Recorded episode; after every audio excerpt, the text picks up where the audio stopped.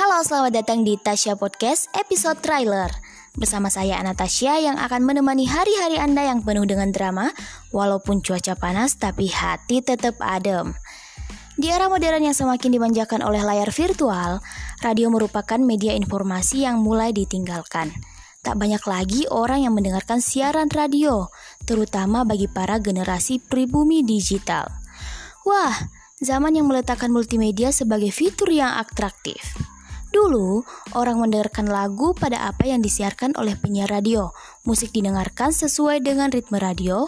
Lalu, kemunculan telepon seluler menjadi sebuah awal perubahan yang cukup signifikan. Mulailah penikmat musik mendengarkan lagu sesuai selera yang ada di handphonenya.